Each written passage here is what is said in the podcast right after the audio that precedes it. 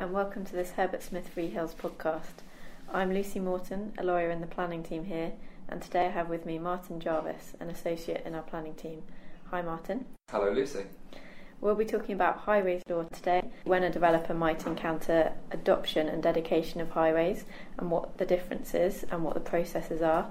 Secondly, what the duty of maintaining a highway involves and how to avoid litigation. And thirdly, what stopping up of the highway means and why you might need to do this.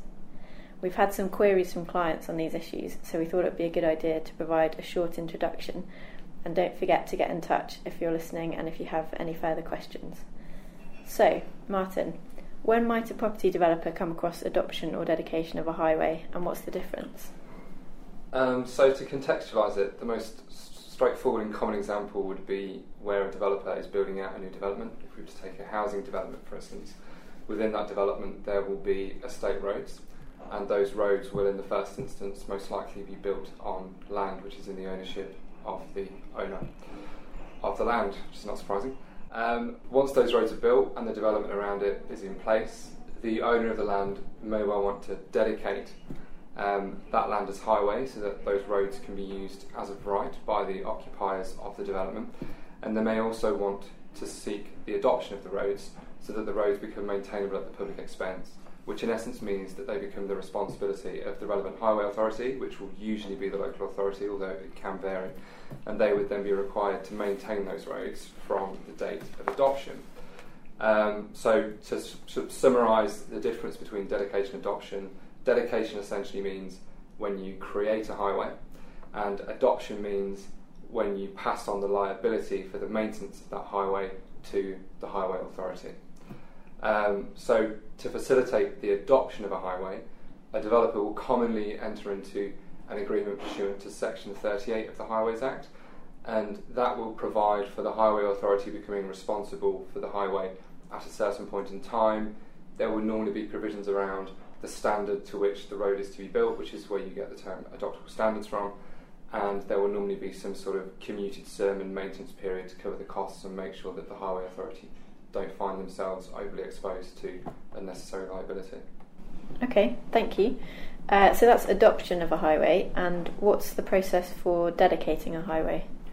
So the dedication of highway is most simply explained, as I mentioned earlier, as the creation of the highway. So there are two ingredients required for the creation of a highway, which are the dedication of a right for the public to pass over that highway, uh, rather to pass over that land, and the acceptance by the public of that right to pass over it. So it's essentially me saying, here's a road, you can pass over this as a right, and the general public then uses the road on that basis. Um, so to dedicate land as highway, the landowner must have decided to, and to have shown its intention to, give up the right to exclude members of the public from using the highway land. So there are various ways of dedicating a highway. It could be by agreement with the highway authority, it could simply be based on the actions that have taken place since the right of way was created, the available documentary evidence to prove use as a highway, and the passing of time. It is also possible for land to be presumed to be dedicated as highway by virtue of long usage. Um, so, in accordance with Section 31 of the Highways Act 1980, which largely codifies the previous common law position, there is a presumption of dedication of a highway where a right over land has actually been enjoyed by the public without interruption for a period of 20 years or more. And given that the presence of a highway will mean that a landowner is limited in what they can do with the land because it's a fence to block up the highway, um, it can be problematic for them, particularly where that's discovered at a later date and there was potentially development planned to be placed on that land. Okay, thank you. And even if the land has been used as of right for 20 years, what if a landowner or a developer doesn't actually want the land to be highway? How can he or she show that it's not dedicated to the public? So, where a landowner wants to allow the public to pass over land in their ownership but does not want that land to become public highway, they must demonstrate their intention that the land is not to be presumed to be highway, which is known as rebutting the presumption of dedication. Um, this can include physical acts sufficient to bring the public right into question. So, the most common ways to rebut the presumption of the dedication of land as highway is to put up notices on the land confirming that this land isn't highway and isn't to be treated as such, um, making sure that they're visible to the people that are using that way, or to physically interrupt the way with a temporary barrier. So, for instance, closing it off one day a year so the public can't actually pass over it. Um, and that would essentially be reasserting that they have no right to do so, but you are allowing them to do so at certain points in time. Okay. And you mentioned that the Highway Authority is responsible for maintenance of highway land where it's adopted. Um, what does the duty of maintenance actually involve for the Highways Authority? So, at the point of the dedication of the land upon which the highway is located and that becomes maintainable at the public expense, the Highway Authority is subject to a duty to maintain that highway, and that's a statutory duty that's placed on them. That duty requires the maintenance of the highway to be to a standard necessary to accommodate the ordinary traffic which passes or may reasonably be expected to pass along the highway. So, any claim in relation to a failure to maintain the highway and any damage which would arise from that claim would depend upon whether the Highway Authority can prove it has taken the required degree of care in order to ensure that the highway is not dangerous to the public. So essentially, they have to keep it in good repair, and if they don't and damage arises, then there's potential for a claim to be brought against them.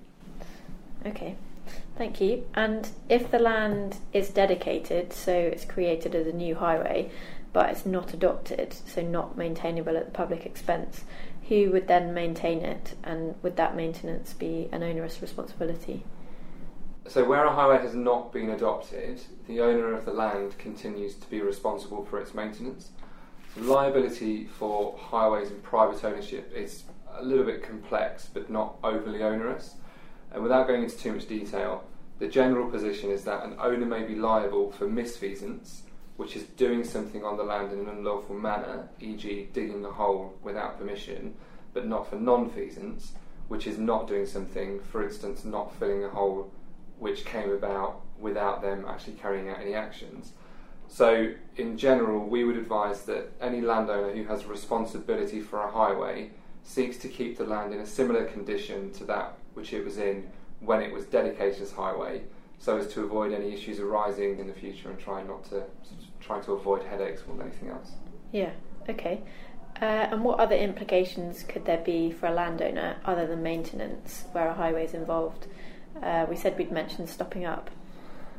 Yes. Well, another thing to think about is if a developer wants to build something on that land, but that land has a public highway running over it, um, they would then either need to accommodate the highway within the development or they would need to stop up that land so that they may lawfully prevent people from passing over that land.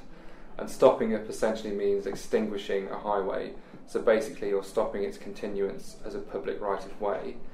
In the context of a development, the usual way a developer seeks to stop up a highway is pursuant to Section 247 of the Town and Country Planning Act, and that sets out that stopping up must be necessary in order to enable the development, which has been granted planning permission to be carried out.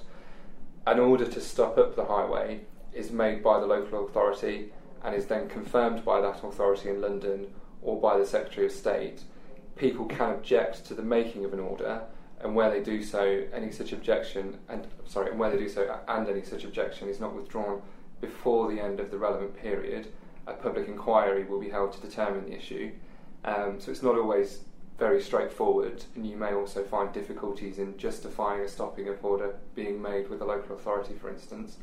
Um, and it's also relevant to bear in mind of who is actually the owner of the subsoil beneath the highway, um, because once that land is stopped up, the ownership of the surface will revert to the owner of the subsoil. So it's no good thinking you're going to develop something on land, then stopping it up and finding someone else owns the land and you're in a ransom situation to try and build on it.